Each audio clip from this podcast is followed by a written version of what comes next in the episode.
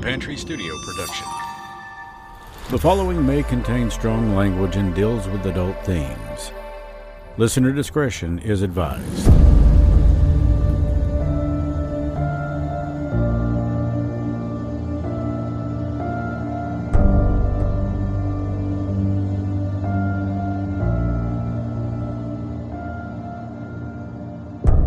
Have you ever had an encounter or experience with a ghost? Do you even believe in this kind of thing? Some people believe in spirits and others simply don't. According to a CBS News poll, nearly half of Americans say that they do believe, or that spirits can return in certain places and situations. Maybe a sudden or violent death led to unrest, or maybe it's unfinished business.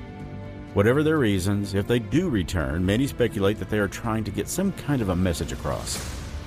This mountain mystery is about what many people in Logan, West Virginia, and many surrounding areas believe is just that the ghost of a woman that still wanders a small country back road where her body was found nearly a century ago.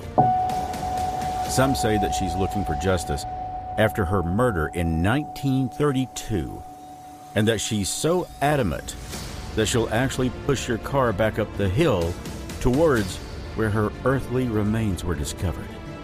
These are the mountain mysteries. Episode 2 The Ghost of 22 Mine Road. The Mountain Mystery of Mamie Thurman. I will be the last to fall. I won't shed a tear for them to see.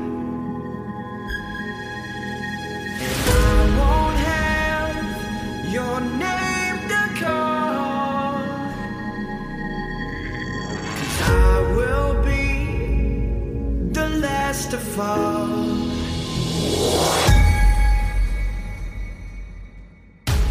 There are over 1.9 billion square acres in the United States alone, and 24% of those are mountainous. The secrets that these regions hold are enormous. Reports of mysterious creatures, strange sightings and sounds, ghosts and murders, and those who have seemingly vanished.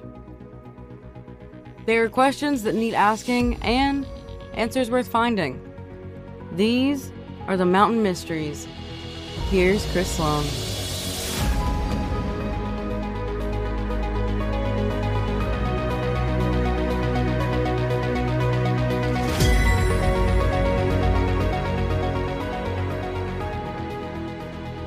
Twenty-two Mine Road in quiet Logan, West Virginia, has converted a lot of doubters into believers and strengthened the resolve of the belief in other people. Legends and rumors have it that the apparition of Mamie Thurman, a young Logan socialite viciously murdered there, still roams that small country back road in the heart of the Appalachians, just off Highway US 119 in Logan County. But who was Mamie Thurman? Who killed her? And why? Born September 12, 1900, in Louisville, Kentucky, as Mamie Morrison to her father, George A. Morrison, and an unknown mother. Mamie married Jack Thurman around 1920 and moved to Logan from Bradfordsville, Kentucky around 1924. Now, that was at the height of the roaring 20s when money, speakeasy, liquor, and a lot of other things were flowing a lot more freely. Prohibition had already begun January 17, 1920, and it was well underway, not seeing its end until December 5, 1933. Getting a drink back in those days legally wasn't really an option, but of course, that didn't stop those who wanted a drink. Then, like now, money could get you just about anything you wanted. Jack Thurman found work when he and Mamie came to Logan as a cop on the graveyard shift from 6 at night till 6 in the morning. That was in no small part thanks to a man named Harry Robertson, who was the president of the Logan City Commission and worked as a bookkeeper at the Guyan Valley Bank, which was also known as the Old Stone Bank. Remember that name because you're going to hear it over and again quite a bit. Jack and Mamie moved into a small two room apartment above the garage of Harry Robertson and his wife Louise in their backyard. Before the Depression hit, after the stock market crash of 29, Logan, West Virginia was the center of trade for coal and timber. So this place was a practical boom town. Money and favors flowed freely in the small place, but nothing or nowhere was safe from the holds of the Great Depression. Now, I couldn't find a lot about either Jack or Mamie before moving to Logan. But I can only speculate that either she hid things really well or she just hadn't come out of that shell of hers, so to speak. With Jack being in the police force and having developed a solid rapport and friendship with Harry, well, this put Jack and Mamie in the throes of Logan's social exclusives. People who had powerful political connections, coal barons, plus a lot of bankers, lenders, and people who oversaw Logan's money matters in the day for both the county and the city. Well, Mamie was known to be very smart and uh, kind of quiet, and also she was active in the Logan community, especially the church and business matters. But she had another side to her that she managed to keep hidden from almost everyone, save for a few. She was a lively person, as they called it back then, who apparently said to hell with being conservative. She wore bright red lipstick, tons of makeup, and very snug, form fitting dresses. And she was a looker. As they say today, a hottie. Now, while all this sounds tame by the standards of 2021, remember this was all going down in the early 1930s. That's when a fart in the wind was scandalous. In a 1985 article written by Dwight Williamson, Williamson declared Mamie Thurman as a Depression era version of an 80s liberated woman. Many in Logan called her the vixen of Stratton Street and a temptress. It was around 1930 that Mamie began the affair with Harry Robertson, and they both managed to keep this pretty low key for about two years. And neither his wife, Louise, or her husband, Jack, suspected a thing. Many didn't suspect much of anything either, or so they say, but I can't help but think that there were those who had to have an idea of what was going on. Look, Logan was not a metropolitan area. It's rural Appalachia, it's rural America. And then the population was just a little over 4,300 people, according to the census records. Logan had a highly secretive social club with a speakeasy sense that some called the Amen Club. Wonder how that got its name. Now, this was located on the upper floors of the Holland building on Stratton Avenue. While there, Robertson and Mamie rubbed elbows with Logan's upper echelon, as well as their wives, girlfriends, and hell, sometimes even both. At the time, her husband was at work walking the beats as a cop. His wife was often seen with Harry Robertson, and maybe even a few others. Sixteen, she claimed, in fact, that were all higher up and powerful members of Logan's society. Now, it was said that she kept a list of all of their names also, but nearly nine decades later, as far as we know, that list has never been seen. That alone would give me 16 different suspects with enough reason to commit the murder. But Logan was said to have had a lot of crooked politicians and power structure back then. Jack Thurman later said that he assumed his wife Mamie was at home those nights while he was at work. Well, he missed the ball on that call. The Logan Banner actually said that it was pitiful, that comment. Now, the Amen Club wasn't the only place that Mamie and Harry went to play. On many occasions, it's reported that they were driven by Clarence Stevenson to isolated lovers' lanes in the county. Now, Clarence Stevenson was a 29 year old black man from Chattanooga, Tennessee, who had been in Logan for about nine years at this point. And he was well known to be Harry Robertson's handyman, servant, and according to Harry himself, his friend. In early 1932, Stevenson moved into the Robertsons' attic and made a home there. He was often known to chauffeur Harry Robertson around and take care of his dogs while Harry hunted. Seems that old Harry was a pretty avid sportsman, and by all accounts, they were indeed good friends. Apparently, Clarence thought a lot of Harry's friendship, answering to many of his beck and calls and always calling him Mr. Harry. Now, the Robertson Thurman affair was kept on the down low for about two years, like we said, until Harry Robertson's wife, Louise, found out about it, and how she did that beats the hell out of me. It's been lost to time. But she did not leave him. At first, I was kind of shocked by that, and then it hit me. You're talking about 1932 here. That's when marriage meant a lot more than apparently it does today. But it is said that she tried to talk Harry out of the thing. Now, when that didn't work, Louise cut all friendly ties with Mamie and Jack. Okay, that could be motive for murder. A man's wife finds out that her husband is cheating with the tenant that they're housing. Well, that could lead to problems. June 22nd, 1932. Robertson and Thurman had planned another meeting that evening, and for whatever reason, the get together was just called off. And Robertson's the one that called it off. Sometime during those evening hours, though, Harry, eh, he got a nasty little itch under his skin because he knew he wasn't the only rooster in the hen house. He knew Mamie was involved with, well, apparently at least 16 other guys, according to her. Now, it was stated that Mamie had given him this so called list of 16 about a year before her death when they both worked at the bank together. Now, Robertson sends Stevenson out, telling Clarence to keep an eye out for Mamie. But oh, no, no, no, no. It wasn't the kind of, oh, watch out for her, make sure she's safe sort of thing. Not at all. What it was was, watch that slut, tell me what she's doing and who she's doing it with and where she's going. Yeah, it was that kind of thing. Stevenson watched Mamie leave her apartment sometime around 7 o'clock in the evening and start walking down Main Street. Now, it was then that Robertson told Stevenson to drive to where Finette Jones lived. Now, Finette ran a boarding house on High Street. This was a pretty popular meeting place for Robertson and Thurman. But Stevenson said that he had checked the Jones place and didn't find so much as a sign of Mamie. Robertson then told Stevenson to keep an eye out for Mamie around the social club. So, at about 9 o'clock that evening, Harry went to join his son at the Smokehouse, a small restaurant in Logan, to listen to the radio broadcast of the Schmeling vs. Sharkey heavyweight fight. Stevenson is have to remained there looking for Mamie outside the club from somewhere around 10:45 to 11:15, so he was there for about a half an hour. But according to him, he never saw her.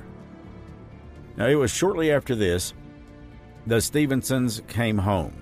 So Harry and his wife get ready for bed. Clarence goes on upstairs to the attic and gets settled in, and shortly thereafter that, the Stevensons turn in right behind him. Not six hours later, Jack Thurman came home, and Mamie was nowhere to be found. And as you can imagine, he was frantic. So at this point, he starts calling everyone he knows. And one of the first calls he makes is to Harry Robertson. Now, offering to help, Clarence Stevenson began driving Jack Thurman around Logan and the surrounding area, but they couldn't find so much as a sign of his wife to be found. Mamie was apparently vanished in the wind. Jack Thurman was completely unacquainted with the events that at that moment were happening eight miles to the south.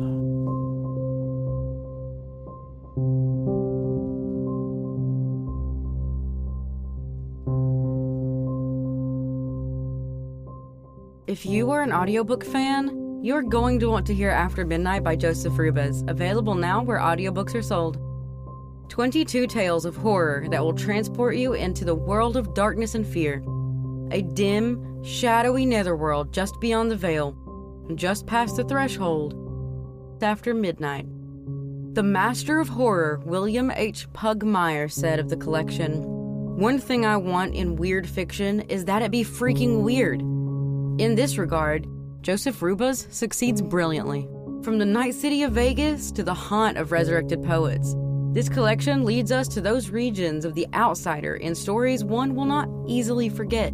Here is a sample. Warning Discretion is advised due to language and extremely graphic description. We do not advise young children to hear this.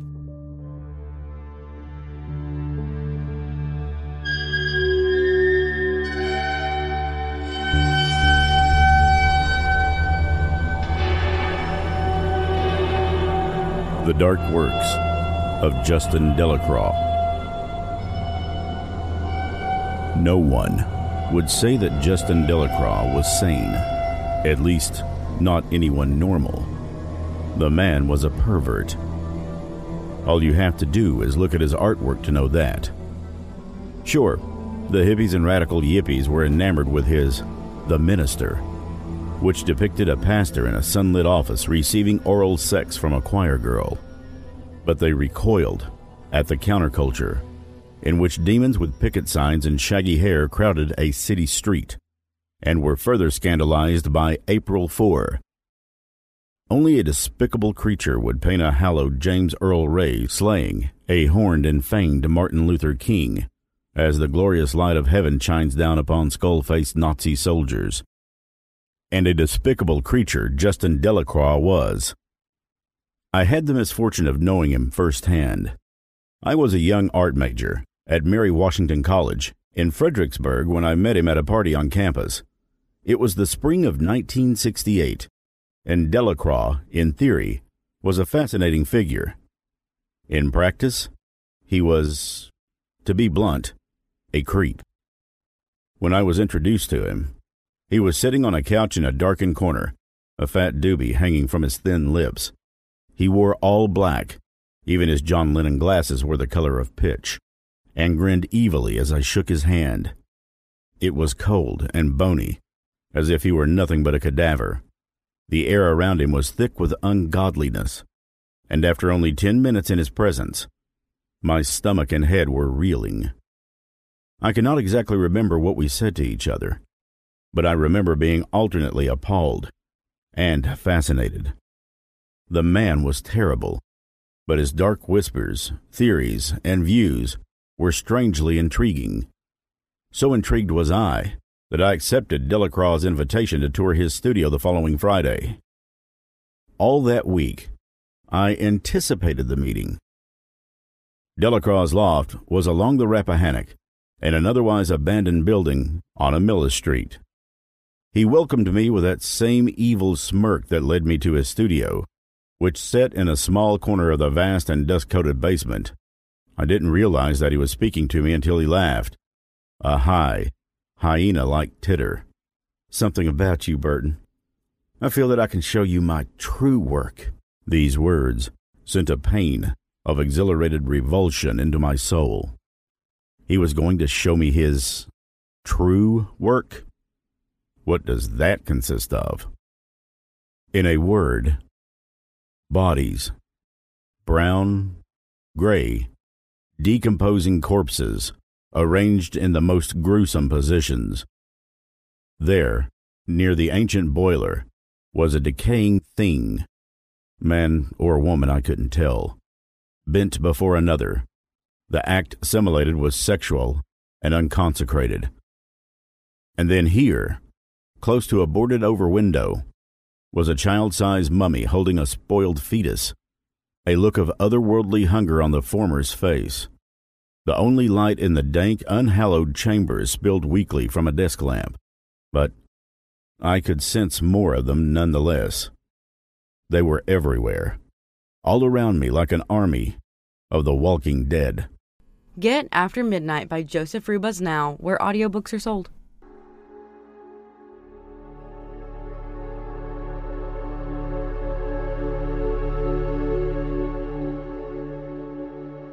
Around 1 p.m. on Wednesday, June 22, 1932, Garland Davis, a 37 year old deaf mute, was picking berries along 22 Mine Road, or 22 Mountain as it was known then.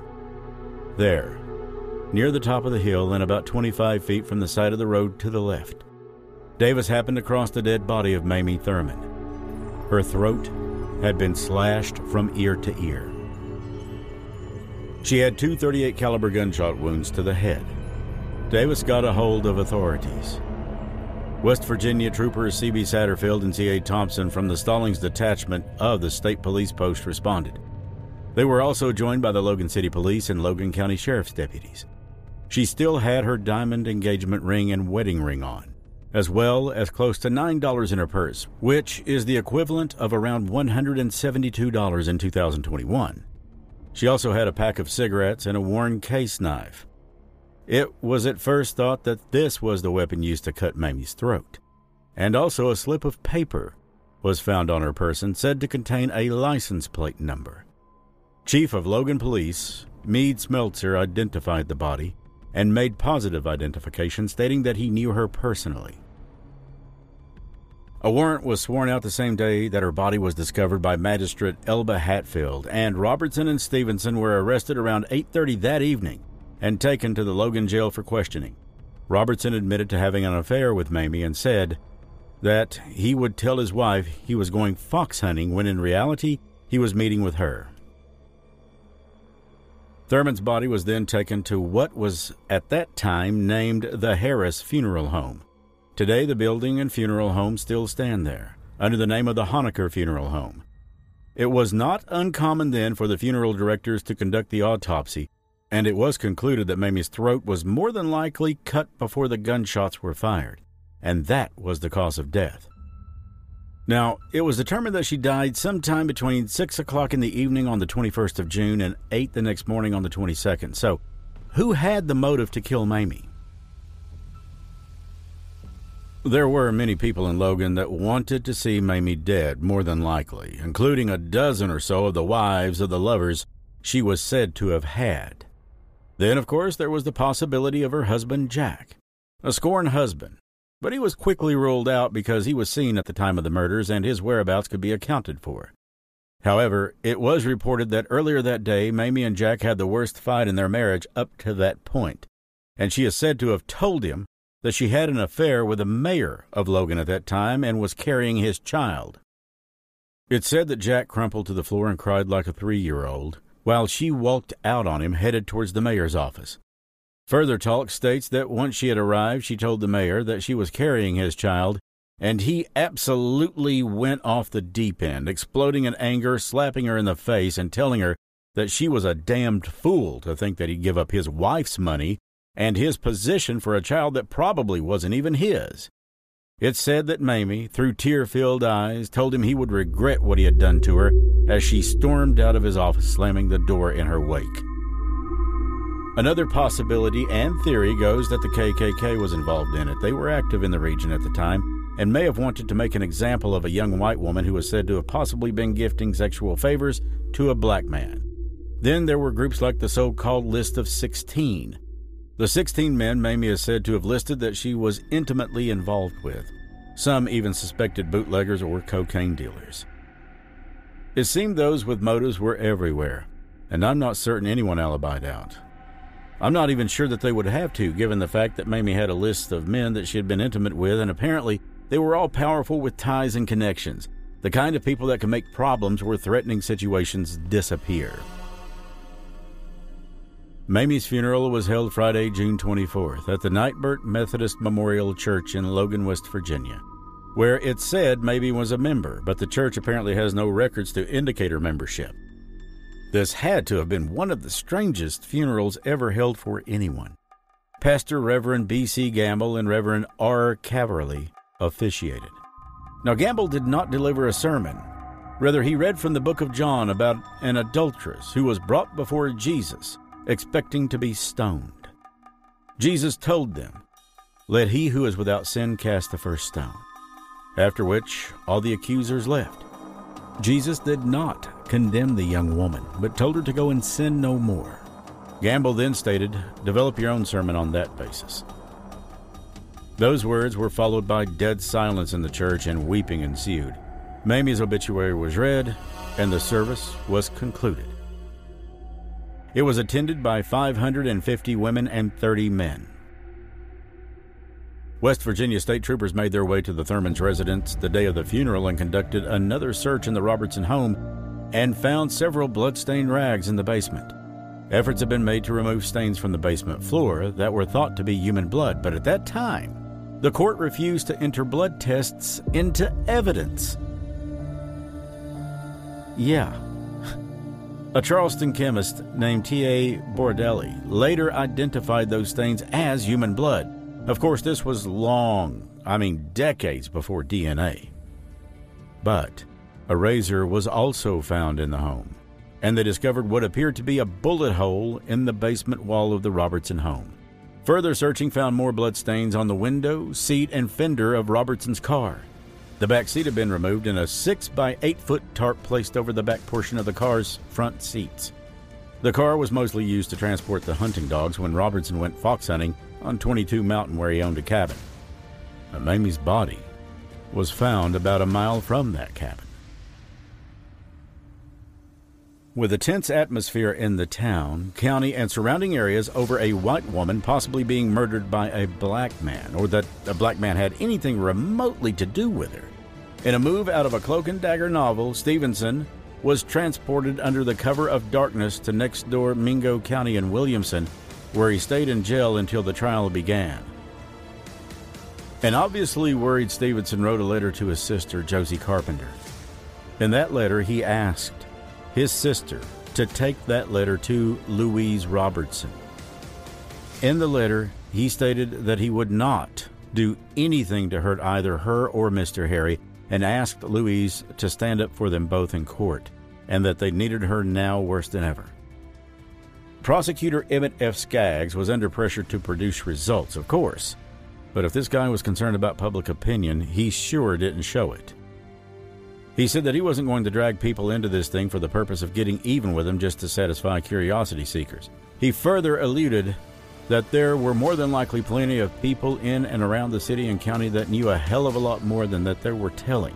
But due to the fact that so many of those involved were powerful, most people kept a common knowledge to themselves because they did not want to get involved for fear of spite and revengeful motives a mindset that still exists in many places to this day. Now, there was this guy named Oscar Townsend. He also rented a room from Harry Robertson in their house and worked with him at the bank.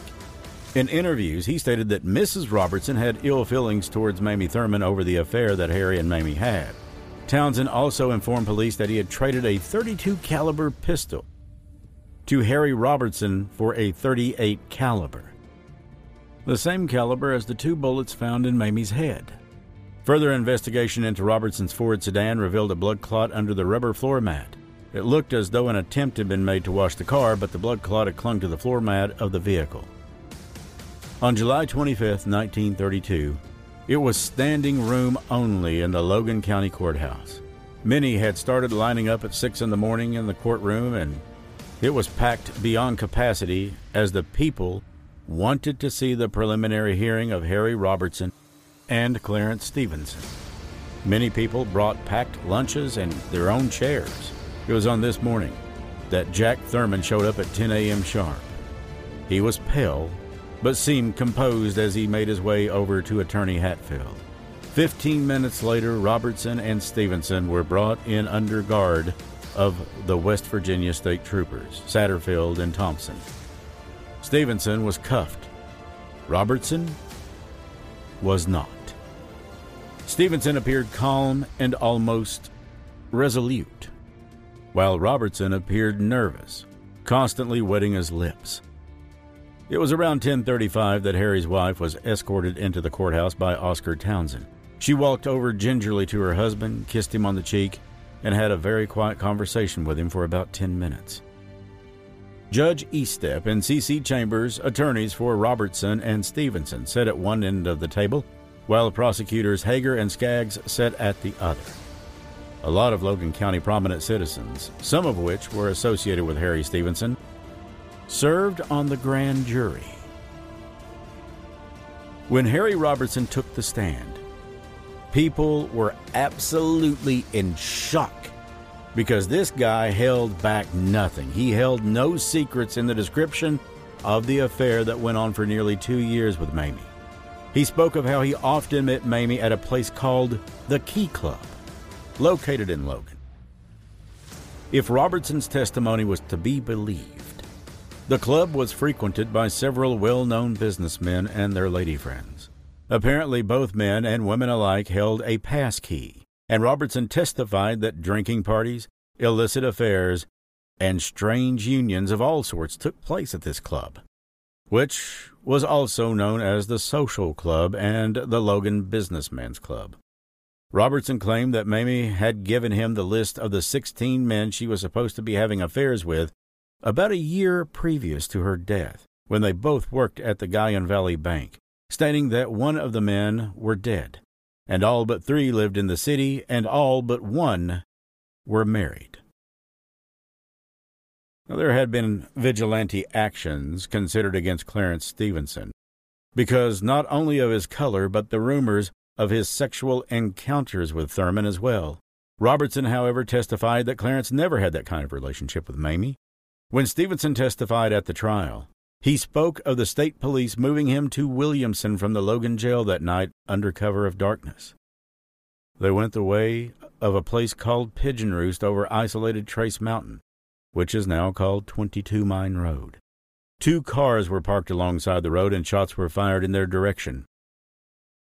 According to Stevenson, the state troopers indicated they thought it was the mob and asked if he were scared, urging him to tell them all he knew, or it was likely he'd be taken off. Stevenson replied that if he were making a dying statement, it would be that, quote, I don't know any more than I've told, end quote. At one point during the proceedings, and you're going to want to hear this especially, Mr. Stevenson pointed toward the courtroom as if he were scared out of his mind, but he wouldn't say what he saw. The prosecution asked him, What do you see? Mrs. Thurman? Stevenson refused to answer. On September 15, 1932, the Logan Banner newspaper headlines rang out Harry Robinson not indicted. Clarence Stevenson, however, oh, he was indicted and would stand trial for the murder of Mamie Thurman. According to the Logan Banner, witnesses at the trial accounted for every minute of Clarence Stevenson's time up until 11 o'clock on the night of June 22nd, when Mrs. Robinson said that he went up to his attic bedroom. Despite this fact, however, the jury was only out for 50 minutes before returning with a guilty verdict with a recommendation of mercy, which carried a life sentence. Stevenson's attorney immediately entered a motion for a new trial. On November 15th, pleas from the Logan County branch of the National Association for the Advancement of Colored People, or NAACP, went across the county to raise the $6,000 needed for the appeal. 56 churches in Logan began taking donations. More than 3,000 people attended a mass meeting held at Aracoma High School, with both whites and blacks attending. Despite all the efforts, the Supreme Court turned down Stevenson's appeal in 1933. Stevenson was sent to the notorious Moundsville prison on August 22, 1934. On June 11, 1939, he was transferred to a much lighter prison, a medium security prison, Huttonsville Prison Farm, where he died of stomach carcinoma on April 24, 1942. He was buried on the prison farm May 2, 1942, almost 10 years after the death of Mamie Thurman. Norman Sloan, a Logan County resident who spent time in jail and prison with Clarence Stevenson, said, He told me that he was hired to take the body to 22 Mountain, and that he did not have anything to do with the death of Mamie Thurman. He never did say who killed her, but he said that he did not do it. Stevenson told me it was all politics. In 1983, Mamie's half brother, George Morrison Jr., an assistant district attorney in New Mexico, returned to Logan to try to find out what happened to her and to purchase a headstone for her grave but he never found her grave.